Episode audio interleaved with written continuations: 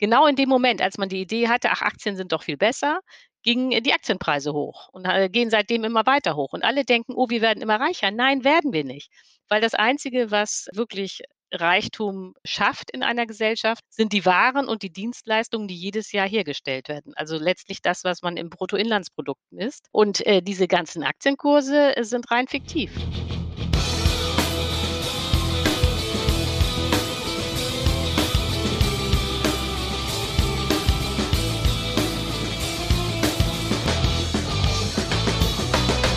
Moin Moin und herzlich willkommen zur vierten und letzten Folge in diesem Jahr von der Finanzwiese Rock. Mein Name ist Daniel Kort und mit mir am Start ist natürlich wieder der Finanzwiese Albert Warnecke. Moin Albert. Ja, hallo Daniel. Ja, heute haben wir eine etwas andere Episode. Wir haben nämlich das Gegenstück zur Folge 3 mit äh, Professor Thomas Mayer.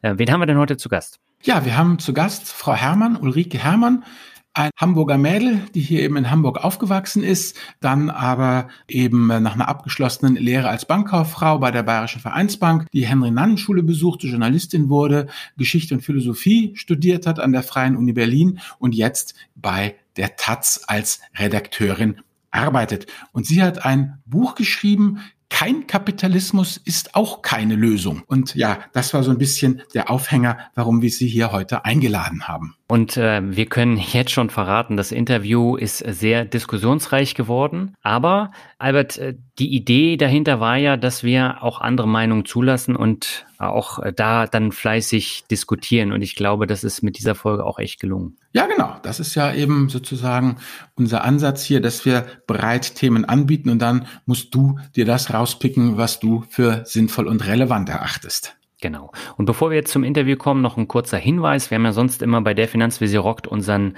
obligatorischen Jahresrückblick gemacht. Den gibt es dieses Mal bei El Dinero und wir machen ihn zusammen mit Stefan Eck. Und die Folge kommt am 6. Dezember, also am Nikolaustag, raus. Wenn du wieder unseren Jahresrückblick hören möchtest, dann musst du einfach El Dinero abonnieren und dort mal reinhören. Und damit würde ich sagen, gehen wir ab zum Interview mit Ulrike Herrmann. Auf geht's. Heute geht unsere Leitung nach Berlin zu Ulrike Herrmann. Sie ist Journalistin und Buchautorin und mit ihr wollen wir heute über Kapitalismus, Wirtschaftstheorien und Altersvorsorge sprechen. Aber erstmal herzlich willkommen bei der Finanzvisier Rock, Frau Herrmann. Ja, hallo. Ja, freut uns, dass Sie gleich zugesagt haben, als wir angefragt haben. Und ich würde mal ganz gerne anfangen mit einer Frage, die Ihren Lebenslauf äh, betrifft. Ich habe gesehen, Sie haben eine Bankausbildung gemacht und haben dann Philosophie und Geschichte, glaube ich, studiert. Wie kommt man denn tatsächlich vom Job der Bankkauffrau hin zur Journalistin bei der doch eher linksorientierten Taz? Ja, das ist natürlich jetzt eine Frage, da könnte ich ewig drüber reden. also es war so, dass ich eigentlich in der Schule in der 12. Klasse festgestellt habe, dass ich Volkswirtschaftslehre studieren will. Also das hat mhm. mich äh, wirklich fasziniert. Dieser Streit, dieser Theorienstreit zwischen den Neoliberalen und den Keynesianern, das war damals, also ich habe Abitur 1983 gemacht, noch sehr virulent. Da wollte ich unbedingt mhm. mitwirken. Und dann hatte ich die Idee, ich mache jetzt eine Banklehre, weil eine Bank ist ja äh, ein betriebswirtschaftlich organisiertes Unternehmen. Unternehmen, hat aber gleichzeitig eine volkswirtschaftliche Funktion, weil ja die Banken das Geld kreieren. So, und dann mhm. habe ich, so kam ich zur Banklehre. Ich habe auch ein Semester dann Volkswirtschaftslehre an der TU Berlin studiert. Okay. Da bin ich dann aber wieder ausgestiegen, weil äh, das rein neoliberal war und ich äh, diese Theorie einfach absurd fand. So, und dann war die Frage, wenn man jetzt nicht Volkswirtschaft studieren kann, äh, weil äh, das so seltsam da läuft an der Uni, was macht man stattdessen? Und dann bin ich auf äh, Geschichte und Philosophie gekommen und habe das nie bereut, denn in hm. Geschichte habe ich eigentlich nur Wirtschaftsgeschichte gemacht, also solche Sachen wie Korruption in der Spätantike oder die Autarkiepolitik von Hitler. Hm. Und in Philosophie habe ich nicht viel äh, Wirtschaft gemacht, außer Marx zu lesen. Aber äh, Philosophie hilft sehr stark, um volkswirtschaftliche Theorien äh, zu verstehen. Es ist kein Zufall, dass zwei der drei wichtigsten Ökonomen, nämlich Adam Smith und Karl Marx, eigentlich Philosophen waren. Nicht? Das ist, äh, mhm. diese beiden Fächer sind sich näher, als viele denken. Mhm. Und wie kam dann der Schritt zur Taz? Ach so, also ich war schon äh, selbst im Studium, habe ich selbst schon die Taz gelesen. Ich war auch schon als Studentin Mitglied der Genossenschaft. Und mhm. als dann die Taz gefragt hat, ob ich nicht die Meinungsseite machen will, war für mich klar, äh, dass ich das auf jeden Fall äh, möchte. Und vielleicht noch muss man erwähnen, dass ich ja eine journalistische Ausbildung habe. Ich war nach der Banklehre erstmal auf der Henry-Nannen-Schule. Das ist die Volontariatsausbildung von Gruner und Jahr und der Zeit. Mhm. Also ich habe nicht sofort von der Banklehre dann angefangen zu studieren, sondern habe eben diesen kleinen Ausflug in den Journalismus noch gemacht. Und okay. äh, dadurch habe ich mir das auch immer zugetraut, da in der Taz zu arbeiten. Mhm. Und Sie haben ja jetzt schon gesagt, so Wirtschaftstheorien, das sind ja genau Ihr Thema. Und darüber haben Sie ja auch unterschiedliche Bücher veröffentlicht. Ihr letztes Buch, das kam 2019 raus und das trägt den Titel Deutschland ein Wirtschaftsmärchen. Da habe ich mir die Frage gestellt, das kam ja eigentlich zu einem ungünstigen Zeitpunkt, denn direkt vor der Corona-Pandemie und da hat sich ja auch wirtschaftlich eine Menge geändert. Wie bewerten Sie denn die aktuelle Wirtschaftslage nach oder während Corona? Ist ja noch nicht vorbei. Ja, also jetzt muss man mal sagen, also äh, was natürlich stimmt, ist, dass die Corona-Krise in dem Buch nicht vorkommt, weil das ja von Herbst 2019 ist. Jetzt muss ja. man aber mal sagen, dass die Reaktion auf Corona, was das rein wirtschaftliche angeht, jetzt nicht so originell war, sondern mhm. man hat einfach die Rezepte wiederholt, die man schon in der Finanzkrise ab 2008 angewandt hat. Nicht? Also okay. auch nach 2008 äh, hat der Staat ungefähr 400 äh, Milliarden Euro Schulden gemacht, damals um die Banken zu stabilisieren und natürlich um die Konjunktur anzukurbeln. Und mhm. jetzt Corona wird auch wieder ungefähr 400 Milliarden kosten. Äh, zum Teil waren die Instrumente gleich. Nicht? Also 2009 hatte man auch Kurzarbeitergeld für die Leute, die eben von diesem starken Wirtschaftseinbruch damals betroffen waren. Das waren damals auch minus fünf Prozent. Jetzt bei Corona sind es auch minus fünf gewesen. Mhm. Also äh, insofern kann man jetzt sagen, man kann mein Buch äh, mühelos lesen und Corona gar nicht vermissen, weil es eigentlich ökonomisch gesehen jetzt ähnlich war. Mhm. Wir wollen ja heute auch über Kapitalismus äh, sprechen. Da haben Sie ja 2016 auch ein Buch veröffentlicht, äh, was sehr interessant ist. Es trägt den Titel Kein Kapitalismus ist auch keine Lösung. Und da geht es ja auch um die Wirtschaftstheorien. Albert, da würde ich an der Stelle mal an dich übergeben. Ja, Danke, wunderbar. Ja, Frau Herrmann, genau das ist es. Das Buch liegt dir hervor und das war auch der Grund, warum wir Sie ja angefragt haben, um mit uns zu diskutieren. Und ähm, Sie haben es ja schon erwähnt, Smith, Marx, Keynes. Und ähm, ja, ich denke, wenn man heutzutage mal fragt hier, Smith, wer ist Smith, dann würden die meisten sagen, ja, den kenne ich, das ist der Will und weniger der Adam. Ähm, und der Typ mit K, das ist ja auch so ein Vogel, den kein Mensch richtig aussprechen kann. Ja gut, und Marx, das ist die rote Gefahr. Also mit anderen Worten, diese drei Leute, warum, ja, können wir überhaupt was von denen lernen? Vielleicht könnten Sie einfach der geneigten Hörerschaft kurz vorstellen, wer diese drei Herren waren, wann und wo sie lebten und dann eben genau, warum Sie die drei für Ihr Buch ausgewählt haben, was an denen eben so, so besonders ist und so, ja, wie soll ich sagen, ja, dass hm. man das halt so viel von denen lernen kann. Ja, also Sie haben völlig recht. Die meisten Leute kennen Adam Smith und äh, John Maynard Keynes gar nicht. Man kennt nur Karl Marx und den kennt man eigentlich auch nur falsch. Nicht? Und äh, das ist wirklich interessant, weil äh, diese drei Ökonomen waren allesamt Genies. Äh, sie sind auch diejenigen, die die Volkswirtschaftslehre begründet und ganz stark geformt haben und werden heute aber in der äh, universitären Lehre komplett ignoriert und eigentlich gar nicht gemacht oder falsch. Und das ist ein beispielloser Vorgang. Das gibt es in allen anderen Fächern nicht, ob das jetzt Mathematik ist oder Geschichte, äh, dass die wichtigsten Denker des eigenen Faches einfach ignoriert werden. Und äh, das hat natürlich Gründe, weil die heutige neoliberale Theorie äh, mit dieser Art des Denkens nichts anfangen kann. Aber es bleibt dabei, die drei waren extrem wichtig. Und äh, jetzt mache ich das, was Sie von mir wollten, nämlich, dass ich Sie kurz vorstelle.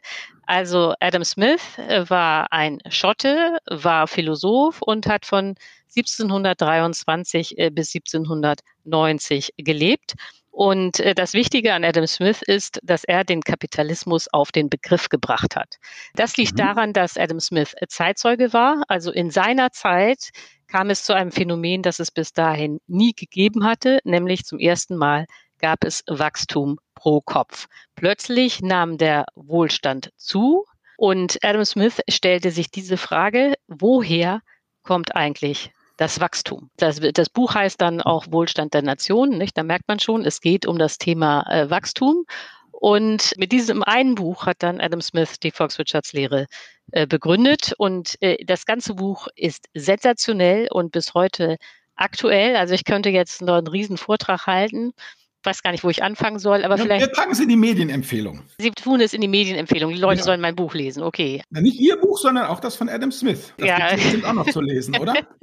ja, es ist sehr lustig. Ich, äh, er konnte sehr gut schreiben, sehr schöne hm. Beispiele, aber man muss natürlich trotzdem sagen, es ist ein Buch aus dem 18. Jahrhundert. Nicht? Also ähm, das ist sperrig. Deswegen würde ich allen, da bin ich jetzt ganz hm. äh, egoistisch und äh, schamlos, würde ich allen empfehlen, mein Buch zu lesen. Dann weiß man auch, was drin steht bei Adam Smith und hat es nicht so schwer.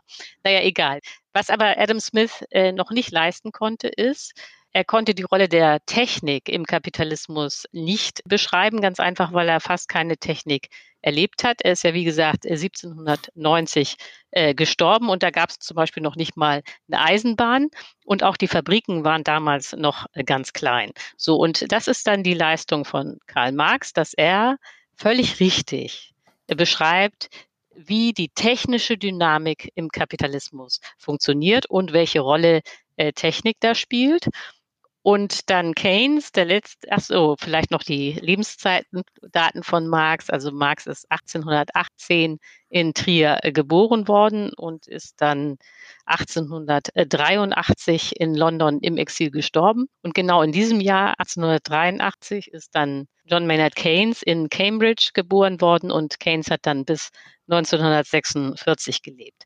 So, und was bei Adam Smith und auch noch bei Marx komplett gefehlt hat, war eine Theorie des Geldes.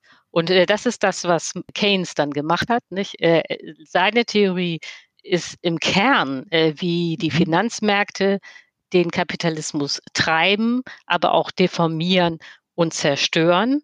Und sozusagen das Lebensziel von Keynes war, die Finanzmärkte zu entmachten und dass Keynes so genau wusste, wie gefährlich Finanzmärkte sind, lag einfach daran, dass er selber professioneller Spekulant war. Er war auch ein sehr erfolgreicher Spekulant. Ich hatte zu seinem also bei seinem Tod dann ungefähr 22 Millionen Euro hinterlassen, umgerechnet, mhm. die er rein mit Spekulation gewonnen hat. Und das ist auch beispiellos. Das hat es noch nie gegeben, dass ein extrem wichtiger Ökonom gleichzeitig ein so erfolgreicher Spekulant war. Und aus dieser Mischung äh, ist ein ganz eigenes Werk entstanden, das bis heute natürlich kann sich jeder vorstellen, angesichts der Finanzkrisen hochaktuell ist. Ja, genau. Das habe ich in, ihrer, in Ihrem Buch ja auch gelesen, dass er, ja, wie soll ich sagen, erst das erste Syndikat gegründet hat und dann ging das pleite und dann kam das nächste. Aber zum Schluss hat er es ja eben dann, dann doch geschafft. Gut, dann war das ja ein richtiger Mann der Praxis. Ja, ich meine auch, äh, auch äh, ja, das stimmt. Also zwischendurch hat äh, Keynes auch Geld verloren. Das stimmt. Und vor allen Dingen mit Derivaten. Also mit den äh, Wettgeschäften, die auch heute noch benutzt werden von Investmentbankern. Aber genau diese Verluste an den Finanzmärkten waren auch sehr wichtig, damit Keynes überhaupt zu seinen Einsichten gekommen ist. Ne? Na gut, das ist ja dieses, was Taleb immer sagt, Skin in the Game. Also bei einem Elfenbeinturm kannst du halt gut theoretisieren. Was mich jetzt eigentlich immer interessiert ist, ähm, ich als ähm, Ingenieurstudent habe der damals durchaus, wie gesagt, Sie haben ja jetzt hier schon den äh, Smith eben erwähnt. Ich meine, das war ja dann auch die Zeit ne, mit der Dampfmaschine und alles. Also äh, bei den Ingenieuren wird der Herr Watt und die Altvorderen werden ja in, in hohen Ehren gehalten. Ähm, wieso ist das in der Ökonomie nicht so? Ja, weil ähm also was äh, Keynes, äh, Marx und Adam Smith äh, gemeinsam haben, äh, bei allen Unterschieden des Ansatzes, der Perspektive, auch der Lebenszeit, ist natürlich, dass es äh, ihnen darum geht, die Dynamik des Kapitalismus zu beschreiben. Es geht um Wachstum, es geht um Expansion, es geht um den Einsatz von Gewinnen, von Technik und so weiter. Es ist also äh, ein dynamisches System, das sie da beschreiben wollen. Und der Witz an der heutigen neoliberalen oder wie die Ökonomen das nennen, neoklassischen Theorie ist, das ist eine Gleichgewichtstheorie. Da gibt es überhaupt keine Dynamik, sondern stattdessen ist die Idee, dass der Markt im Zentrum steht. Das äh, finden Leute, wenn sie das hören, erstmal total normal, dass es irgendwie immer um Markt und um Preise gehen soll. Das ist aber mhm. völlig abwegig, weil damit tut die äh, heutige äh, Theorie so, als würden wir in einem fiktiven Mittelalter leben, wo es nur Wochenmärkte gibt. Also das Zentrum dieser ganzen Theorie jetzt ist der Tausch. Also es geht immer um die Frage, wie Güter, die schon da sind, dann auf dem Markt zu äh, Gleichgewichtspreisen oder markträumenden Preisen äh, gehandelt werden. Also es geht immer um die Frage, wie verhindert man, dass es ein Überangebot gibt oder zu viel Nachfrage. Ne? Weiß, das so. ist, da wurden schon viele Klausuren drüber geschrieben, der berühmt-berüchtigte Schweinezyklus. Zum Beispiel, genau. Und was aber daran interessant, äh, was den Leuten dabei gar nicht auffällt, ist, dass wenn man erstmal sich immer nur mit dem Markt und dem Preis und Angebot und Nachfrage beschäftigt, die gesamte Sphäre der Produktion völlig, und zwar völlig aus dem Blick gerät, weil man ja nur noch damit beschäftigt ist, irgendwie sich den Verkauf anzugucken.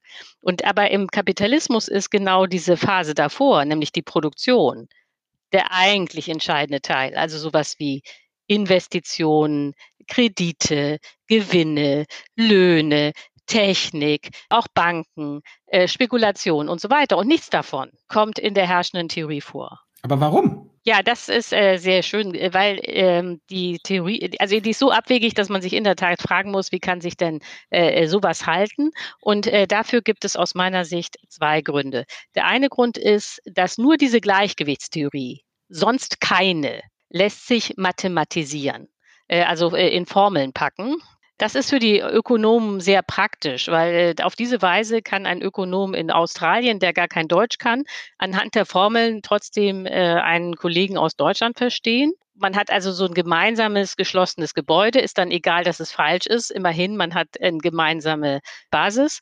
Und gleichzeitig hat man natürlich damit dann die Fiktion kreiert, man sei eine Naturwissenschaft wie die Physik und eben keine Gesellschaftswissenschaft, was man in Wahrheit aber ist. Nicht? Die Volkswirtschaftslehre ist genauso eine Gesellschaftswissenschaft wie die Geschichtswissenschaft, die Philosophie oder äh, auch die Psychologie. Aber das wollen die nicht anerkennen. Die wollen eine Naturwissenschaft sein. So, und jetzt bin ich gleich fertig. Und der andere Punkt ist, dass diese, Nat wenn man dann erstmal bei einer Naturwissenschaft ist, hat das enorme politische Konsequenzen, die für die Reichen sehr praktisch sind. Weil in dem Moment, wo man sagt, wir sind eine Naturwissenschaft und die Preise, die wir hier auf dem Markt entstehen, die sind gerecht, weil die sind sozusagen naturwissenschaftlich äh, vorgegeben, entsorgt sich das Thema Macht. Also die Frage, warum wenige reich sind und viele arm, ist dann keine Frage mehr, weil man ja sagen kann, jeder verdient, was er verdient. Nicht? Äh, der Markt hat das so geregelt. Der Markt ist hier aber die oberste Instanz.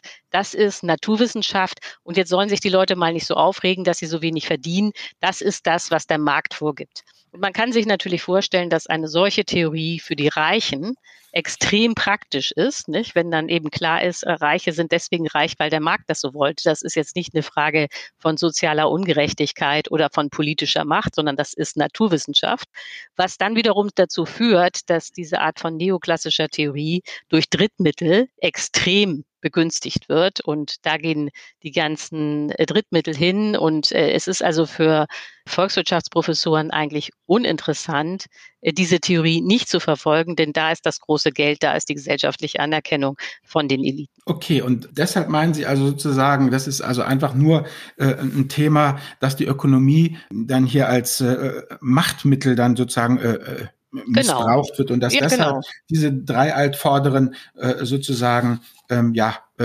entsorgt wurden, wie sie wie ich ja, das genau. So sage. Die passen überhaupt nicht in das jetzige äh, Schema, mhm. denn äh, bei allen dreien geht es um das Thema Macht. Also äh, auch Adam mhm. Smith schon im 18. Jahrhundert hat das klar erkannt, dass Wirtschaft mhm. auch immer eine Frage von Macht ist. Ja. Aber kann man denn überhaupt von Marx was lernen? Ich meine, dieser Kommunismus ist ja nun jedes Mal krachend gescheitert. Also äh, was immer dann ja gemacht wurde, äh, ja, unter der kommunistisch-sozialistischen Flagge hat er dann letztendlich dann in die Pleite und davor durchaus noch zu etlichen Strömen von Blut geführt. Ja, das stimmt, aber jetzt ist es einfach so, Marxismus und Marx sind nicht das gleiche. Also bei Marx, äh, sein Hauptwerk heißt ja Das Kapital, erschienen 1867 in Hamburg, kommt der Kommunismus überhaupt nicht vor. Mhm. Ich meine, äh, Marx und Engels fanden zwar selber, dass sie Kommunisten sind und äh, es äh, gibt so Andeutungen im kommunistischen Manifest von 1848, wie das vielleicht aussehen sollte.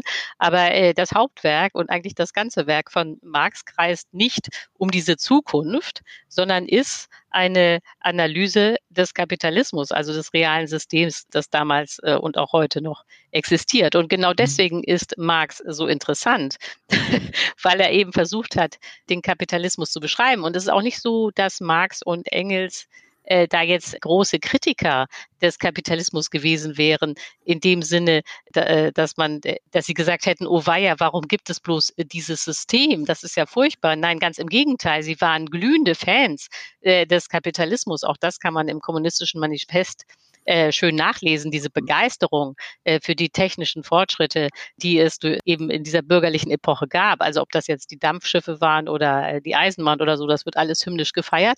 Und das, das liegt fließend Wasser, das ist ja auch schon mal was wert. ja, genau. Und das liegt daran, also Marx und Engels stellen sich das so vor, dass eben durch den Kapitalismus der Reichtum entsteht, den man dann im Kommunismus verteilen kann. Das war ungefähr die Idee, aber der, der Kapitalismus selbst war eine zwingende Durchgangsstation und hatte durchaus Vorteile, die von den beiden auch klar gesehen wurden. Mhm. So, und jetzt ging es eben immer darum, dieses System erstmal zu analysieren. Nicht? Und dabei sind bahnbrechende Erkenntnisse entstanden. Es gab auch einige Fehler, aber wenn man jetzt erstmal bei den Erkenntnissen bleibt, dann ist äh, eben, haben die beiden sehr schön beschrieben, dass der Kapitalismus äh, dialektisch ist, äh, wie die das Was damals genannt haben. Ja, das ist, äh, heute würden wir sagen, ein dynamisches Paradox. Also was damit gemeint ist, äh, um das jetzt mal auf die Realität anzuwenden, äh, der Kapitalismus funktioniert so, dass wenn es Wettbewerb gibt, genau dieser Wettbewerb dazu führt, dass es am Ende keinen Wettbewerb mehr gibt. Also der Wettbewerb schafft sich selber ab. Nicht? Das ist typisch Dialektik. Äh, und äh, Sie haben das sehr schön beschrieben, äh, auch wie das funktioniert. Nicht? Am Anfang, wenn es mehrere Firmen gibt, die miteinander konkurrieren, dann investiert jede Firma in Technik, um Wettbewerbsvorteile zu haben. Das führt aber automatisch dazu, dass immer mehr Güter hergestellt werden. Gleichzeitig steigt die Produktivität. Also man kann mit der Technik auch immer mehr herstellen. Irgendwann sind die Märkte aber gesättigt und spätestens in diesem Moment setzt ein mörderischer Verdrängungswettbewerb ein. Also nur die größten Unternehmen überleben. Und Marx und Engels haben auch schon sehr schön beschrieben, warum es immer, und zwar immer, die größten sind, die überleben und nie die kleine Firma. Und das liegt einfach daran, was man heute Skalen Erträge nennt, nämlich dass äh, je mehr ich von einem Gut herstelle, desto billiger wird das einzelne Stück. Und damit habe ich natürlich automatisch einen Wettbewerbsvorteil und kann die kleineren Firmen vom Markt verdrängen. Na gut, und ich kann, habe noch Kohle übrig, um Lobbyisten loszuschicken. Ich meine, ich denke, ab einem bestimmten Zeitpunkt, das wird ja auch nur hier in unserer Online-Branche beklagt, investiert man eben nicht mehr in Technik, sondern investiert eben in Lobbyarbeit. Das ist völlig richtig. Also den Teil, das muss man jetzt mal sagen, hat Marx noch nicht gesehen, dass also immer mehr Geld in Werbung fließt oder in Lobbyismus oder ähnliches. Äh, und das ähm, zeigt aber nur die Genialität äh, sozusagen seines Buches, nicht? Als Marx 1867 darüber geschrieben hat, dass der Kapitalismus automatisch zur Konzentration neigt und am Ende der Großkonzern steht, war es so, dass es in seiner Welt diese Großkonzerne noch gar nicht gab. Nicht 1867 war ja noch eine sehr frühe Form des Kapitalismus und das war eben sozusagen eine geniale Prognose. Und äh, genau so wie Marx und Engels das aber vorhergesehen haben, äh, ist es dann gekommen. Also nur eine Zahl aus dem Statistischen Bundesamt äh, für Deutschland heute. Nicht? Heute ist es so, dass ein Prozent der Firmen ungefähr 68 Prozent des Umsatzes kontrollieren. Das heißt, äh, die deutsche Wirtschaft ist extrem konzentriert. In allen äh, Branchen hängen, äh, herrschen Oligopole, also wenige Großkonzerne bestimmen alles, von, der von den Rohstoffen äh, bis zum Absatz. Und genau das haben die beiden vorhergesehen. Aber wie werde ich denn jetzt mal ganz konkret, Frau Herrmann, wie werde ich Kapitalist? Indem ich jetzt zum Beispiel meinen Wochenendeinkauf mache, weil Sie haben das ja auch da beschrieben, dann nehme ich ja am Kapitalkreislauf teil oder wenn ich einen ETF kaufe, dann nehme ich am Kapitalmarkt teil. Oder wenn ich meine eigene Firma habe und meinen Angestellten einen kapitalistischen Mehrwert abpresse. Wann werde ich denn zum Kapitalisten? Ja, das ist eine gute Frage. Das steht bei Marx auch klar drin. Äh, das ist auch, glaube ich, er ist der Erste, der das klar unterscheidet. Geld ist nicht das gleiche wie Kapital. Nicht? Also das Kapital im Kapitalismus ist nicht äh, das Geld, das Sie auf Ihrem Sparkonto haben und das ist auch nicht das Geld, äh, das Sie in irgendwelche ETFs stecken, sondern das Kapital im Kapitalismus sind die Investitionen, sprich letztlich sind die Maschinen und der technische Fortschritt. Okay, also ich bin jetzt ein Kapitalist, weil Daniel und ich teilen uns hier diese Software Squadcast, mit der wir praktisch die Aufnahme mit Ihnen machen. Dann sind wir Kapitalisten, weil wir dieses Geld dann, dieses Geld, was wir praktisch da bezahlen, das ist Kapital und kein Geld. Habe ich Sie da richtig verstanden? Ja, genau. Weil wir das ja benutzen, um unser Business voranzutreiben. Ja, genau. Völlig richtig. Und was äh, die Gefahr ist, äh, dass man aber nicht, dass sozusagen volkswirtschaftlich gesehen insgesamt äh, zu wenig in Kapital investiert wird, sondern dass alle nur mit Geld spekulieren. Aber dann bin ich ja doch ein Kapitalist, wenn ich ETFs kaufe. Nee, eigentlich äh, kann man äh, ganz entfernt. Weil so Sie haben gerade eben gesagt, dass die, dass die Leute dann in die, an die Börse gehen, anstatt die Kohle. Ich könnte das Geld, für das ich ETFs gekauft hätte, könnte ich auch einen dickeren Server kaufen oder sowas.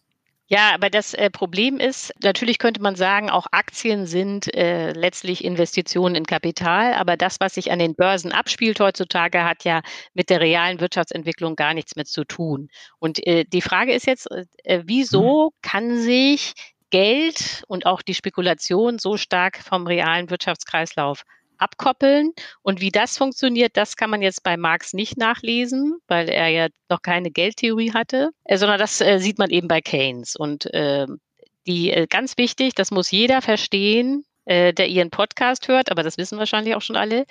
Geld entsteht aus dem Nichts. Äh, in dem Moment, in dem ein Kredit vergeben wird.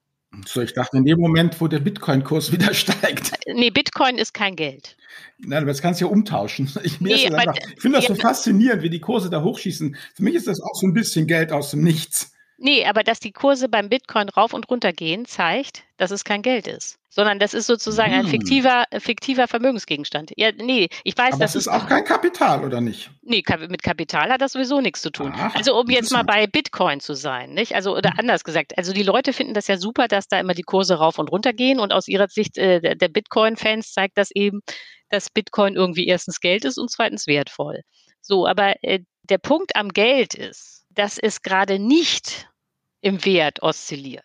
Also nehmen wir mal einen Euro, nicht? Mhm. Äh, äh, das, das ist den Leuten so selbstverständlich, dass sie gar nicht darüber nachdenken. Aber wenn, mit dem, wenn man Euros hat, dann kostet ein Brot, sagen wir mal heute ein Euro und nächstes Jahr kostet es auch ein Euro. Vielleicht gibt es eine kleine Inflation, aber eigentlich ist der Preis dann immer noch irgendwie bei ein Euro, sagen wir mal bei ein Euro. fünf. Mhm. So, das ist Geld.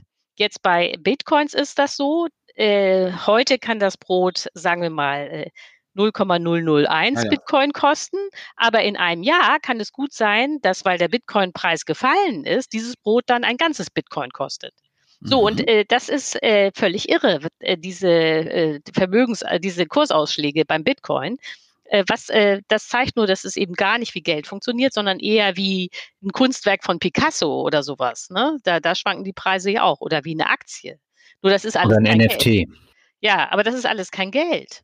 Aber das äh, verstehe ich jetzt nicht ganz so, Hermann, weil ich meine, ähm, wie soll ich sagen, wenn ich mal ich mal an meine Jugend erinnere, ja, mhm. da hat eine Kugel Eis äh, äh, 20 äh, Pfennig gekostet. Das würden heutzutage 10 Cent sein und mittlerweile kostet dieselbe Kugel 1,10 Euro, also 2 Mark 20. Da ist doch eine extreme Geldentwertung stattgefunden. Also es also gibt eine schleichend halt. Es kennt nur einen Weg nach unten. ja, es gibt eine schleichende Geldentwertung, die muss auch sein. Äh, aber das wäre jetzt nochmal ein neues Thema, damit der Kapitalismus funktioniert. Aber sie es zieht sich über lange Zeiträume. Ja, das und das ja. finde ich ja bei Bitcoin-Fans immer so erstaunlich. Nicht? Also wenn der, die Inflation im Euro-Raum irgendwie ein Prozent beträgt, im Augenblick ist sie höher, aber lange ja. Zeit war sie ja bei ein Prozent dann sind alle ganz erschüttert. Aber wenn irgendwie der Bitcoin-Kurs erst bei 20.000 äh, Dollar ist und dann bricht er ein und ist nur noch bei äh, 10.000, was ja eine Geldentwertung von 50 Prozent ist, dann nimmt der Bitcoin-Fan äh, das ganz gelassen hin. Also das ist irgendwie so, Bitcoins dürfen entwertet werden, da darf eine Rieseninflation sein, aber wehe beim Euro, ein Prozent, dann ist Weltuntergang. Ne? Und äh, das zeigt ja, dass das irgendwie komplett irrational ist, was sich da abspielt. Ja, bei Bitcoin hofft man, dass er dann wieder 200 Prozent hochgeht. Ja, genau. Und das ist aber eine Blase, die ja nur daraus besteht, äh, dass man sich gegenseitig, alle Bitcoin-Fans gegenseitig da äh, die äh, Kurse rauf und runter treiben. Das hat ja mit der Realität alles überhaupt nichts zu tun. Ne? Mhm. Also ich hoffe nur, dass Sie nicht in Bitcoin investiert haben. Doch, ich bin auch in Bitcoin investiert, aber äh, nur, nur, ja, nur sehr gering, wirklich nur ein ganz kleiner Teil. Aber jetzt würde mich tatsächlich mal interessieren, ähm, wieso gibt es denn ein Land wie El Salvador, was dann den Bitcoin als offizielles Zahlungsmittel einführt? Ist es ein reiner Werbegag oder hat das noch andere Gründe? Das ist ein reiner Werbegag. Das hat ja Venezuela auch schon gemacht, wenn ich mich richtig erinnere. Hm. Das hat auch keinerlei praktische Konsequenzen. Okay. Spannend. Also darüber kann man ja mit äh, Leuten ganz unterschiedlich diskutieren. Und alle Meinungen haben natürlich was Gutes und auch was Schlechtes. Und die Diskussionen, die gehen immer heiß her. Das stimmt. Ja. Wenn ich jetzt sozusagen das mal ein bisschen zusammenfasse, wir, wir leben jetzt ja, ja praktisch, wenn ich das richtig verstande, einfach unter dem Ta Diktat der Neoklassik. Genau. Und äh, so ist es eben, fertig. Aber was kann ich, und da will ich dann auch gerne wieder an dich überleiten, äh, Daniel, was kann ich denn sozusagen als Anleger und Bürger konkret machen oder wenn ich das noch an dich weitergeben darf, Daniel, als sozusagen, welche Art von Kapitalismus, ähm, Frau Herrmann, würden Sie sozusagen sich denn wünschen, äh, ja, der viele Probleme, die wir heute haben, lösen kann? Also dieses jetzt mal, wir haben jetzt die ganzen Theorien gehabt, aber was kann ich denn jetzt praktisch machen? Denn es ist ja, wie es ist und äh, wie kommen wir aus der Nummer wieder raus, ohne nachher unter der Brücke zu sitzen? Ich glaube, Daniel, du hast auch noch ein paar Fragen dazu, ne? Genau, aber Frau Heimann, Sie dürfen gern auf die Frage von Herrn Warnecke antworten. Ja, okay. Also äh, ich glaube, erstmal muss man ja unterscheiden, und das ist eine ganz wichtige Unterscheidung zwischen Volkswirtschaft und Betriebswirtschaft. Also guckt man sich die Gesamtgesellschaft an oder den einzelnen Bürger. Das wird meistens verwechselt. Also es gibt sehr viele Leute, die denken, dass die Gesamtgesellschaft, die gesamte Volkswirtschaft so funktionieren würde wie äh, der Haushalt der berühmten schwäbischen Hausfrau. Und äh, das ist eben falsch. Wenn man jetzt auf der, ich bleibe jetzt erstmal bei der Gesamtebene, wenn man sich fragt, äh, was ist, äh, sind die drängenden Probleme, die jeder Laie sofort benennen würde und wo sich auch jeder Laie sofort eine Antwort von Ökonomen erhoffen würde, dann sind es diese drei Themen. Erstens die Finanzmärkte, was nichts anderes ist als der Überhang an Geld. Es gibt viel zu viel Geld. Äh, deswegen gibt es auch äh, keine Zinsen. Dann das zweite Problem, soziale Ungleichheit. Wenige haben viel, viele haben nichts. Und das dritte ist natürlich auch jetzt angesichts von Glasgow, nicht, der Konferenz dort, ist der Klimawandel, die Umweltzerstörung. Ist, ist völlig klar, dass das jetzige System nicht nachhaltig ist und keine Zukunft hat. So, das sind die drei Großthemen. Darüber könnte man natürlich ewig reden. So, und jetzt gibt es unterhalb. Ach so, und was vielleicht noch, was man vielleicht noch sagen sollte, ist, zu keinem dieser Themen, Finanzkrisen, soziale Ungleichheit und Umweltzerstörung, hat die heutige dominante Theorie in der Ökonomie, die Neoklassik, irgendetwas zu sagen. Ne, die sind ja, aber es betrifft sie ja auch nicht. Das ist, das findet doch nicht statt in dieser nee, eben, Theorie. Es findet, es, find, nee, es also, findet eben auch nicht statt, aber ich meine, was ist denn das für eine Theorie? Das sind eigentlich alles Themen für Ökonomen, nicht? Äh, soziale Ungleichheit, Finanzkrisen, äh, Klimawandel. Und äh, man äh, aus dem Lager kommt aber nichts. Das wollte ich jetzt nur noch mal festhalten. So, jetzt ist Ihre Frage, ja, was kann ich denn als Einzelner machen? Also ganz hart gesagt, wenn es jetzt um private Altersvorsorge zum Beispiel geht, aus meiner Sicht kann man da nicht viel machen weil man eben Teil dieser Gesellschaft ist und keine Insel. Um jetzt mal ein Thema aufzugreifen, das auch gerade mhm. wieder in den Koalitionsverhandlungen eine Rolle spielt, ist kapitalgedeckte Altersvorsorge. Also soll ich Aktien kaufen, um für mein Alter vorzusorgen. Das ist ja total beliebt, nicht? Und aus meiner Sicht äh, der totale Schwachsinn. Also der Einzelne kann natürlich Aktien kaufen, tun die Leute ja auch. Aber wenn alle Aktien kaufen, das wären in Deutschland ungefähr 40 Millionen Erwachsene, dann hätte das doch nur äh, den Effekt, dass die Kurse für die Aktien steigen. Denn das wird immer vergessen, die Aktien werden ja nicht mehr, nur weil ganz viele Leute Aktien kaufen wollen. Also, äh, oder anders gesagt, die Aktien, die es gibt, von VW, von Daimler-Benz und so weiter, die haben schon Besitzer. Die warten nicht darauf, dass sie gekauft werden. Die sind schon verteilt. So, wenn jetzt Leute kommen und sagen, ja, aber ich will für mein Alter vorsorgen, ich will auch eine Daimler-Benz-Aktie, dann ist ja klar, was passiert. Diese Aktie wird mit Gewinnaufschlag verkauft, die Kurse steigen. Äh, dann haben die Leute das Gefühl, oh, ich werde reicher, weil ja der Kurs von dieser Aktie steigt. Aber in Wahrheit handelt es sich um eine Inflation. Also der Preis wird ja nicht getrieben dadurch, dass irgendwie sich an der Ökonomie was ändert oder dass Daimler-Benz irgendwie mehr Autos verkaufen würde, sondern der Preis wird alleine dadurch getrieben, dass ganz viele Leute das Gefühl haben, dass sie jetzt eine Aktie haben müssen, damit sie für Alter, fürs Alter vorsorgen. Das ist also sozusagen die totale Fiktion. Und was noch am besten ist, derjenige, der seine Aktie verkauft, damit ein anderer die Altersvorsorge betreiben kann, der hat ja jetzt Geld. So. Und der hat dann auch wieder diese, diesen dringenden Wunsch, dieses Geld, das er eben bekommen hat, wieder anzulegen. Und die Wahrscheinlichkeit ist groß, dass er sich denkt, oh, die Aktien steigen ja die ganze Zeit, da ist ja äh, Wertzuwachs, ach, ich kaufe wieder Aktien. Und das ist dann sozusagen ein äh, permanentes äh, Rattenrennen, äh, das sich verselbstständigt und mit der Realität nichts mehr zu tun hat. Aber wie bewerten Sie denn jetzt zum Beispiel diesen norwegischen Staatsfonds? Das ist ja auch für die Rente gedacht.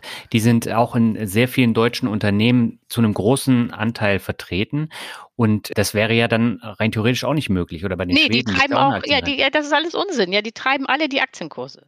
Man kann das genau zeigen, dass die Aktienkurse in dem Moment stark angestiegen sind, also Anfang der 80er Jahre, als die USA, ist ja auch ein Riesenmarkt, angefangen haben, ihre gesetzliche Rente die Umlagerente, nicht, die so funktioniert, die einen zahlen ein, die Arbeitnehmer und die Rentner kriegen das aus der Kasse raus. Geniales System. Äh, mhm. Diese um, umlagefinanzierte Rente auf private Altersvorsorge oder diese Pensionsfonds umzustellen. Genau in dem Moment, als man die Idee hatte, ach, Aktien sind doch viel besser, gingen die Aktienpreise hoch und äh, gehen seitdem immer weiter hoch. Und alle denken, oh, wir werden immer reicher. Nein, werden wir nicht. Weil das Einzige, was äh, wirklich Reichtum schafft in einer Gesellschaft, sind die Waren und die Dienstleistungen, die jedes Jahr hergestellt werden. Also letztlich das, was man im Bruttoinlandsprodukt misst. Und äh, diese ganzen Aktienkurse äh, sind rein fiktiv.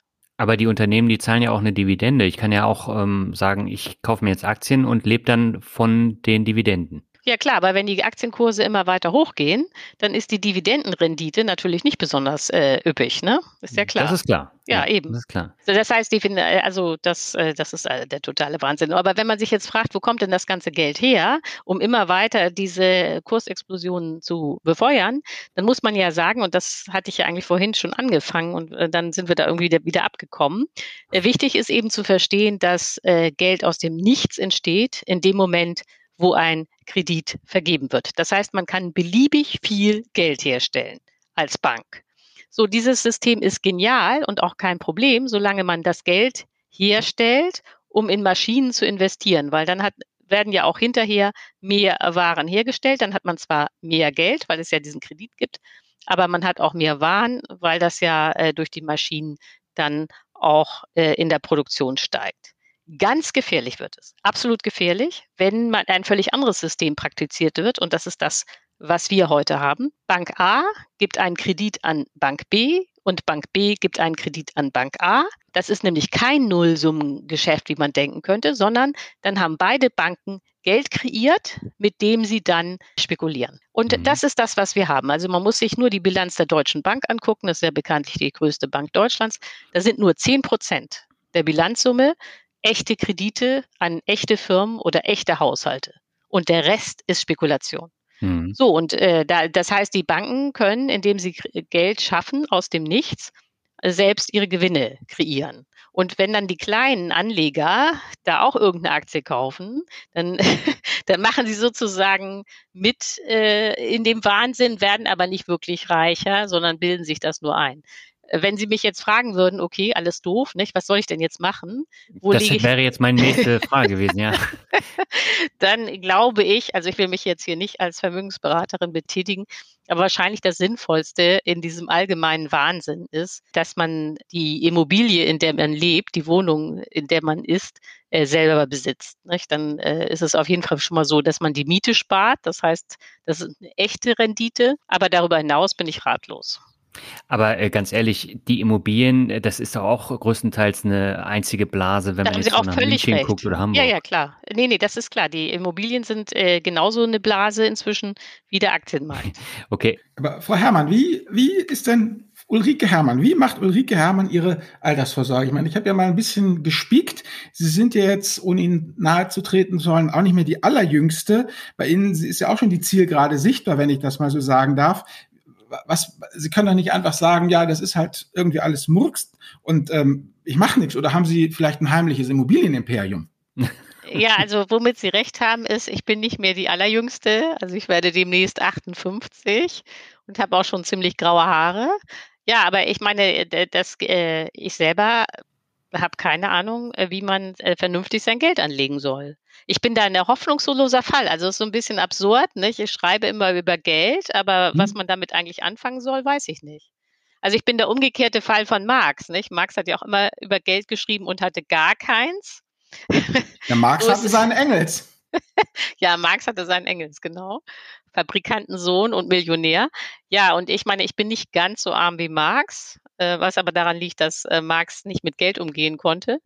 Aber eigentlich weiß ich jetzt auch nicht, was man mit dem Geld machen soll, sodass man das äh, verantworten kann. Nicht? Also und sich da nicht irgendwie in so eine kollektive Illusion begibt. Keine Ahnung. Ich kann sagen, weil ich meine, so eine, also auch wenn die Taz vielleicht ganz gut zahlt, aber so üppig sind ja die Journalistengehälter nun auch nicht. Also da muss nee, man das schon ging, äh, da haben Sie auch völlig recht. Das ist ja vielleicht mein Glück, nicht? Äh, weil äh, mein Gehalt nicht so üppig ist, äh, muss ich auch nicht so viel anlegen. Aber, äh, aber gut, eigentlich um Presseversorgungswerk haben Sie ja vielleicht auch. Also ich habe das jedenfalls noch. Nö, ich habe das nicht gemacht, weil also das ist ja bei der Allianz, nicht? Und äh, die mhm. betrachte ich auch mit großem Misstrauen. Okay. Aber das, äh, womit Sie ja völlig recht haben, ist, ganz viel Misstrauen führt auch nicht weiter, nicht? So. Aber Keine Presse. Ich hatte das Sie, ich meine, ich rede öfters mal mit jüngeren Leuten, also wenn Sie mich jetzt hier anrufen, zum Beispiel von der Presse, die dann mit mir reden wollen und dann reden wir auch über Geld, dann sage ich, naja, sage ich, ich habe ja noch Presseversorgung und Sie, nee, ich nicht, sagt er, ich bin viel zu jung. da dachte ich, dass Sie noch zu denen gehören. Äh, nee, wenn man da jetzt äh, einzahlen würde als Junger, nicht, dann wäre ja die Rendite eine Katastrophe. Also das glaube ich, äh, lohnt sich nicht mehr. Weiß ich aber nicht. Ja, mhm. wie gesagt, also ich bin da ratlos. Also wenn Sie jetzt wirklich äh, Tipps haben wollen, wie lege ich mein Vermögen an, müssten Sie vielleicht äh, Herrn Tenhagen anrufen. Nee, nee, wir wollen mit Ihnen gerne. reden, weil Sie, nein, nein, nein, nein, nein, wenn die, die ganzen Leute, die haben wir schon, wir wollten gerade Sie haben, weil Sie eben ja diese, diese andere Sicht haben und dafür ist ja unser Podcast da.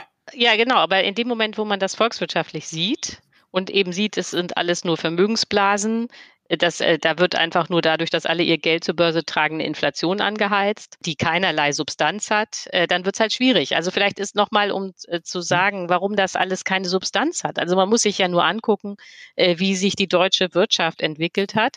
Sagen wir mal seit 2000. Nicht? Dann stellt man fest, das war eine Wachstumsrate von ungefähr 31 Prozent. Wenn man jetzt mal Corona rausrechnet, und äh, gleichzeitig sind aber die äh, Aktienkurse um 100 Prozent gestiegen. So, und das ist jetzt noch freundlich, weil 2000 war ja auch Hochkonjunktur und auch die Börsen hatten Spitzenwerte. Wenn man jetzt sagt, man nimmt zum Beispiel äh, das Jahr 2003 oder so, dann stellt man fest, äh, die Wirtschaft ist weiterhin nur um 30 Prozent gewachsen, aber äh, die Börsenkurse sind um, äh, haben sich vervierfacht. Ne? Und da sieht man einfach, ähm, dass ähm, es zwischen der Börse und der Realität äh, überhaupt gar keine Verbindung mehr gibt. Wobei jetzt die, die zehn Jahre nach dem ersten Crash 2000, 2001, da haben sich die Börsen nicht entwickelt. Das kam ja erst nach dem zweiten Crash. Da kamen dann diese abstrusen Zahlen, aber ja, in genau. den ersten zehn Jahren nicht. Nee, eben, da hat sich gar mhm. nichts bewegt. Ja, aber das zeigt ja, äh, obwohl da die Wirtschaft gewachsen ist. Also man sieht, äh, das hat alles miteinander nichts zu tun und äh, ist eben deswegen schwierig. Ne? Was würde denn Herr Keynes machen? Frau Herrmann, was würde der alte Zocker machen? Nee, der alte Zocker würde sagen, gerade weil er alter Zocker war, man muss die Finanzmärkte austrocknen. Das war ja genau sein Ziel. Also ja, er äh, hat doch selber ordentlich spekuliert und ist doch da nicht unreich auch vom Fett. Ja, genau. Deswegen, vom Engels schrieben sie ja auch, dass der Engels ja sowieso auch der Meinung war, an der Börse mitzumischen, weil wie hat er das da? Haben sie in ihrem Buch geschrieben, so nach dem Motto: ah, Die Kohle ist den armen, ist den armen Arbeitern eh schon abgepresst worden und wenn es um die Verteilung geht von dem, was eh schon abgepresst wurde, da kann ich auch wieder mit dabei sein. Der war doch auch relativ tiefenentspannter. Ja, das stimmt. Also das ist ein äh, berühmtes Zitat von Engels in einem Brief an August Bebel. Genau. Ja, eben. Da, ja, da war Engels, hat auch spekuliert, genau. Und äh, das Interessante ist auch, äh, dass Engels äh, am liebsten in Staatsunternehmen äh, oder staatsnahen Unternehmen spekuliert hat, also so Gaswerke, Wasserwerke, Eisenbahn, nicht? Weil auch Engels schon klar erkannt hatte, dass diese Versorgungsunternehmen nicht pleite gehen können und immer eine stabile Rendite haben, weil die ja auch immer Kunden haben. Ich meine, jeder braucht Wasser, nicht jeder braucht Gas, jeder muss mal mit der Eisenbahn fahren. Ja, genau, also das war so. haben alle auch gute Connections gehabt zum örtlichen, wirklich geheimen Rat und man traf sich dann da dann ja auch und so. Also ich denke mal, die waren ja auch gut verdrahtet, diese Unternehmen. Also ja, genau. Also, ja, also diese, genau. Also jedenfalls hatte Engels klar, dass ähm, staatsnahe, äh, verbrauchsorientierte Unternehmen äh, eigentlich bombensicher sind und hat da immer investiert. Äh, Marx hat eigentlich nicht investiert, weil nee. der hatte ja gar kein Geld. Das hat er dann immer von Engels bekommen, genau.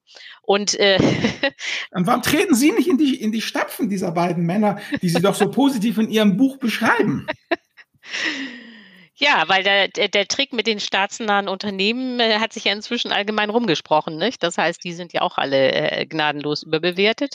Und außerdem bin ich jetzt auch nicht dafür, dass man Wasserwerke oder Stromunternehmen äh, ähm, mhm. oder so eigentlich als Aktiengesellschaft organisiert. Also ich glaube, dass man das tatsächlich als äh, staatliches Unternehmen machen sollte und dass es ein Riesenfehler war, äh, die Vermögensbestände des Staates zu verkaufen. Auch es war auch ein Fehler, die Sozialwohnungen zu verkaufen und ähnliches. Ne? Mhm. Ja, das Aber Problem vielleicht noch als letztes. Also ja. das äh, natürlich, äh, also Keynes, wie gesagt, äh, war dafür, die äh, Finanzmärkte auszutrocknen. Also äh, das waren eigentlich zwei äh, Pfeiler. Das eine war ganz wichtig, dass man ein Weltwährungssystem hatte, also wo dann die ganzen Wechselkurse zwischen den einzelnen wichtigen Währungen fixiert werden. Damit oh. hat man sofort die gesamte Finanzspekulation gekillt, weil ein ganz großer Teil der Derivate, also der Wettgeschäfte, läuft über Währungsspekulation. Naja, äh, die Forex, aber Bretton Woods hat das ja nicht, nicht überlebt. Und, und, und, und Keynes hat ja Bretton Woods, der ist doch vorher gestorben, der ist doch kurz nach dem Zweiten Weltkrieg gestorben, oder? Ja, Bretton Woods ist ja auch aus dem Zweiten Weltkrieg. Ähm, äh, Keynes, hat die, Keynes hat an diesen äh, hm. Konferenzen, die noch während des Zweiten Weltkriegs in Bretton Woods äh, liefen, äh, teilgenommen bis zum Schluss. Das hat ihn auch, muss man jetzt so pathetisch sagen, äh, sein Leben gekostet, äh, weil Keynes war ab 1937 schwer herzkrank. Der hatte so eine Art bakterielle Infektion im Herzen. Heute könnte man das mühelos mit Antibiotika kurieren, aber zu Keynes Zeiten mhm. gab es noch keine Antibiotika oder die waren, fingen gerade erst an äh, zu entstehen. Er hat davon nicht mehr äh, profitiert und eigentlich sollte er immer im Bett liegen und sich gar nicht mehr bewegen, damit er überlebt. Aber dann stattdessen ist er dann immer nach Amerika gefahren um über dieses äh, Weltwährungssystem zu verhandeln. Und das Problem war natürlich, weiß jeder, Amerika war die Supermacht. Am Ende hat auch Amerika den Zweiten Weltkrieg entschieden. Die Amerikaner wollten unbedingt ein Weltwährungssystem, das um den Dollar kreist. Genau daran ist es auch später 1973 gescheitert. Und die Engländer, sprich äh, Keynes, weil sie eben nicht eine Supermacht waren, konnten sich mit ihrem Konzept, das genial war, das funktioniert hätte, nicht durchsetzen. So, aber die eigentliche Idee von Keynes, dass man ein Weltwährungssystem braucht, um die Spekulation auf den Finanzmärkten einzudämmen, äh, die war an sich genau richtig. Und bei den Aktien wollte er eben ganz starke Vorgaben. Also zum Beispiel könnte man einen großen Teil der Optionsgeschäfte einfach verbieten. Man könnte auch einen großen Teil der Derivatgeschäfte einfach verbieten. Äh, und dann äh, hätte man da so ganz gemütliches Geschehen an der Börse. Auch die Finanztransaktionssteuer stammt eigentlich äh, von Keynes, solche Ideen. Und ja, das, das würde dann diesen Wahnsinn, der sich da im Augenblick abspielt, enorm beschränken. Naja, bei der äh, Finanztransaktionssteuer, da ist ja dann was komplett anderes entstanden, als es ursprünglich äh, sein sollte. Das sollte hm. ja den Hochfrequenzhandel äh, dann äh, verteuern. Hm. Aber letztendlich sind ja die Privatanleger dann die, die äh, die Zeche zahlen müssen. Ja, völlig richtig. Nein, nein, also das, was heute dabei rausgekommen ist, äh, ist nicht das, was sich äh, Keynes vorgestellt hat. Nicht? Ja. Das war, nee, das war so eine Art Mehrwertsteuer auf jede Art von Börsentransaktion. Genau, genau. Ja. Das ist so eine Scholzsteuer. Also äh, ich war äh, ja, also aber das äh, genau, aber das ist äh, leider nicht dabei rausgekommen, ja. Nee, aber was ich nochmal fragen wollte, also ich habe ja schon mit äh, einigen Crash-Propheten auch gesprochen. Mhm. Da geht es ja ähnlich negativ äh, zu wie jetzt bei ihren Aussagen. Der Unterschied ist aber, die haben immer irgendeine Lösung. Also Marc Friedrich beispielsweise, der empfiehlt ja Kryptowährung zu kaufen, weil das geht über 100.000 und äh, andere empfehlen dann Gold. Ähm, Finde ich natürlich auch schwierig. Äh, jetzt habe ich mir aber die Frage gestellt, wir haben ja über die Aktienrente schon gesprochen. Es soll ja auch nur ein kleiner Teil da äh, finanziert werden. Es sind ja nach Sicht der FDP nur zwei Prozent. Wir haben aber tatsächlich dieses Umlageverfahren, was kurz vor dem Burnout steht, weil einfach die Babyboomer in Rente gehen und die Alterspyramide ein Ungleichgewicht hat. Äh, wie soll man denn da jetzt vorgehen? Also ich kann an den Börsen nicht anlegen, da ist eine Blase, Kryptowährung, Blase, äh, aber bei der Rente Also die Rente könnte, um? ja, die Rente könnte man stabilisieren, wenn man nicht äh, diese vielen Fehler gemacht hätte. Also äh, erstens äh, an dieser kapitalgedeckten Rente der FDP ist ja so erstaunlich, das haben wir doch alles längst schon. Es gibt die Riester-Rente und die ist in großen Teilen kapitalgedeckt. Jedenfalls kann man sich für eine Fondslösung entscheiden, wenn man das möchte. Das ja, heißt, aber das, da sind die Kosten so extrem hoch. Das macht ja keinen Sinn. Und nicht nur die Kosten, sondern wir haben ja in, in der Krise letztes Jahr gesehen, dass dann zum Tiefpunkt verkauft werden muss, weil da irgendwelche Garantien ausgesprochen werden. Und Riester halte ich persönlich für absoluten Murks. Ja, natürlich, absoluter Murks, genau. Dann kann man das als Staatsfonds organisieren wie die Schweden. Äh, ja. Dafür, äh, das wäre dann schon besser, aber immer noch Murks, weil wie gesagt, es gibt die Aktien ja gar nicht, die da alle kaufen wollen. Ja. Aber ich meine, jedenfalls wollte ich nur sagen, man braucht jetzt diese kapitalgedeckte äh, Variante der FDP, braucht man gar nicht, weil man den ganzen Wahnsinn schon als Riester hat. Nicht? Also warum man das mhm. jetzt nochmal, noch ein zweites getrenntes Standbein, wieder kapitalgedeckt, wieder Quatsch, äh, nochmal braucht, weiß ich auch nicht, aber egal. Die Kosten sind ja niedriger, es sei denn, ich hole die Versicherer mit ins Boot. Ja, natürlich wäre ein Staatsfonds äh, niedriger als äh, die Riester-Rente. Die war der hm. totale. Wahnsinn, ja. ja. Aber äh, da, da, sind wir uns ja völlig einig. Aber weniger Wahnsinn ist auch noch Wahnsinn, nicht? Aber gut. da, da haben Sie recht. Jetzt war jetzt habe ich mich so aufgeregt, dass ich irgendwie den äh, Faden verloren habe. Nein, ich kann gerne noch mal eine Frage reinwerfen. Und zwar, äh, jetzt haben wir nun mal die Zustände, dass äh, die Rente nicht mehr lange halten wird in der Form. Ach so, und, genau. Ja, genau, das, und ich äh muss länger arbeiten, um dann noch wenig Rente zu bekommen. Also das sind ja dann irgendwann unter 40 Prozent, wenn das so weitergeht. Ja, also Davon kann kein Mensch leben, weil die Preise gehen ja jetzt in Städten wie München auch extrem nach oben. Und äh, wie gehe ich jetzt damit um? Also die, äh, aber die, äh, die gesetzliche Rente wäre eigentlich äh, sicher gewesen, wenn man erstens äh, die Riester-Rente nicht eingeführt hat. Das kostet ja schon mal vier Prozentpunkte. Nein, das ist ja, ja, Geld, das nicht in der gesetzlichen Rente ist und macht, äh. Äh, befeuert nur den Aktienboom. Völlig sinnlos. Ne? Das ist schon mal Geld, das fehlt.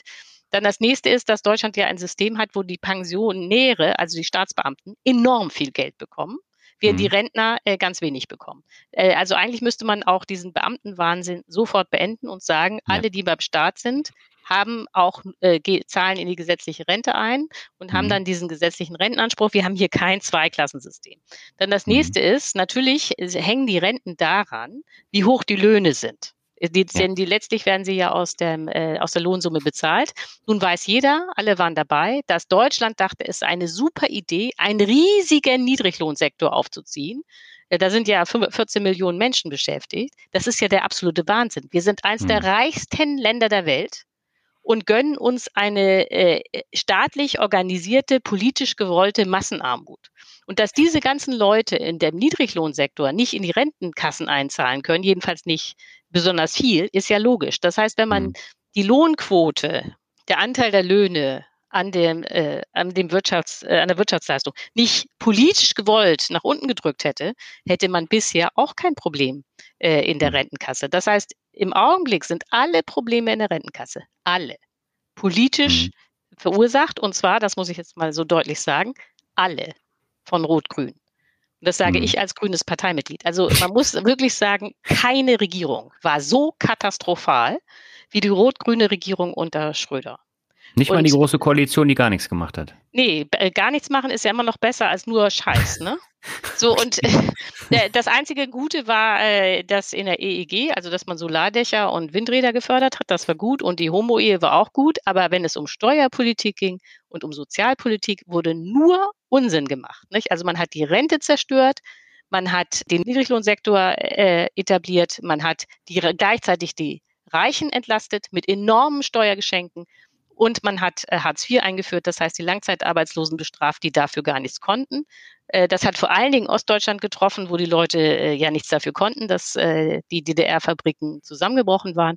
Und die hat man dann auch noch bestraft. Und mhm. eine, ah ja, also schrecklich. Jetzt kann man mhm. nur hoffen, dass sowohl die SPD wie die Grünen äh, daraus gelernt haben und das nie wieder äh, nochmal äh, wiederholen. Nicht? Ja, jetzt ist ja die FDP mit dabei. Also das ja, ist ja, ja dann nochmal ein anderer Ansatz. auch ein hoffnungsloser Fall, genau, weil.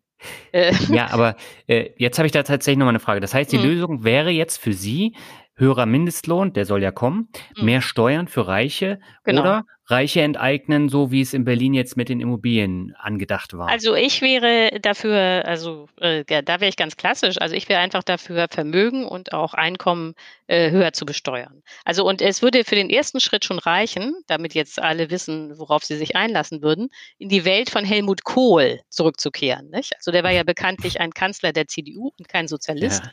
Und wenn man äh, sozusagen äh, den damaligen Zustand wiederherstellen würde, wäre schon enorm viel gewonnen. Also äh, daran sehen Sie, wie katastrophal Rot-Grün war. Nicht? Weil das finde ich jetzt auch so erstaunlich, dass alle immer denken, komisch, der deutsche Staat kriegt nichts auf die Reihe. Aber das ist kein Wunder, wenn man äh, die Steuern so stark senkt, dann fehlt hinterher das Geld. Also allein die rot-grünen äh, Steuerreformen haben pro Jahr 60 Milliarden Euro gekostet. Also es sind 60 Milliarden, die jedes Jahr fehlen. Nicht? Hm. Und da, das sind enorme Summen. So, und das, äh, genau. Also, äh, Sie haben es richtig erkannt. Mein Plädoyer ist, wenn wir äh, reich sein wollen äh, als äh, Bürger, dann muss uns klar sein, wir können nur äh, gemeinsam reich sein. Also statt jetzt immer zu überlegen, welche Aktie kaufe ich mir, wäre es sehr viel sinnvoller, sich zu überlegen, wie können wir unsere Volkswirtschaft gemeinsam weiterentwickeln, sodass mhm. es dann für alle reicht. Nicht? Und dann gibt es noch ein Problem, das, dafür reicht jetzt wahrscheinlich die Zeit nicht, aber ich würde es gerne ansprechen. Ist natürlich klar, dass man nicht in einer endlichen Welt unendlich wachsen kann. Nicht? Die Grenzen sind sowieso schon erkennbar. Klimawandel, Artensterben und so weiter. Das heißt, wir werden sowieso zwangsweise in ein völlig neues System umwechseln müssen. Und man kann nicht davon ausgehen, dass äh, 2050 noch die gleichen kapitalistischen Gesetze gelten, äh, die wir jetzt im Augenblick noch haben. Hm. Das haben Sie jetzt sehr schön zusammengefasst. Da kann man jetzt natürlich auch ordentlich weiter diskutieren und auch was äh, aus Ihrer Sicht dagegen spricht, dass man äh, sich selber dann halt etwas aufbaut, ein Vermögen aufbaut. Aber das haben Sie ja eben ganz gut zusammengefasst. Ich würde sagen, dann kommen wir jetzt zum Abschluss zur Medienempfehlung. Albert, da würde ich an dich übergeben. Ja, Frau Herrmann, das machen wir immer traditionell. Also mal jetzt abgesehen von Ihren Büchern, haben Sie irgendwelche Bücher, Podcasts, Filme, Webseiten, die Sie unseren Hörern empfehlen können, wo Sie sagen, ja, guckt euch das doch mal an? Hm. Hey, das wird Sie jetzt schockieren, aber eigentlich nicht. Gut. nee, ist so. Wunderbar. Nee, das ist ja wunderbar. Dann machen wir das genauso. Alles klar. Ja, aber dann würde ich sagen, dann darfst du zum Abschluss nochmal eine schöne Zusammenfassung machen. Äh, da bin ich jetzt echt gespannt drauf. Die ist relativ simpel. Ich äh, bin total stolz auf dich und auf mich, weil wir ähm, letztendlich hier in unserem Finanzvisier rockt ja Leute haben wie äh, Thomas Mayer von Flossbach und Storch und gleichzeitig auch ähm, Frau Herrmann, eben die da eine ganz andere äh, Sicht der Welt hat und dass wir es einfach schaffen, mit diesen Leuten jeweils, denke ich, doch ganz manierlich zu diskutieren und das einfach zu, zu präsentieren, ohne diese üblichen Talkshow-Schreieinheiten äh, und dass wir jetzt hier wieder eine wunderbare Stunde zusammen haben, die sich jeder anhören kann und dann, das ist ja nun unser Ziel, äh, sich da selber seine Meinung darüber bilden kann. In diesem Sinne würde ich sagen, Frau Herrmann, vielen, vielen Dank, dass Sie sich hier für uns diese Zeit genommen haben. Ähm, ich finde Ihr Buch, wie gesagt, äh, kein Kapitalismus ist auch keine Lösung. Ganz wunderbar. Da sind wir eben drauf gekommen, Sie einzuladen. Und äh, ich finde halt einfach, die Demokratie lebt eben davon, dass man äh, diese unterschiedlichen Meinungen hat und äh, dass man versucht, eigentlich bei jeder Meinung ähm, rauszufinden, warum sie so gebi sich gebildet wurde und was man eben sozusagen davon übernehmen kann und wie man dann eben zusammen was äh, Gescheites auf die Beine stellen kann. Dieser Widerstreit oder dieser überhaupt, ja, wie soll ich sagen, Widerstreit, wie man das nennen mag, der verschiedenen Meinungen, das ist ja eigentlich das, ähm, was uns als Gesellschaft dann auch äh, voranbringt. Genau. Okay, vielen ich sehe es genauso. War ein sehr spannendes Gespräch mit Ihnen. Ja, man merkt Ihrer Zusammenfassung aber doch an, dass Sie so ein bisschen schockiert sind. Ne? Nein, überhaupt nicht. Ich habe drei Töchter durch die Pubertät gemacht. Mich schockiert gar nichts mehr.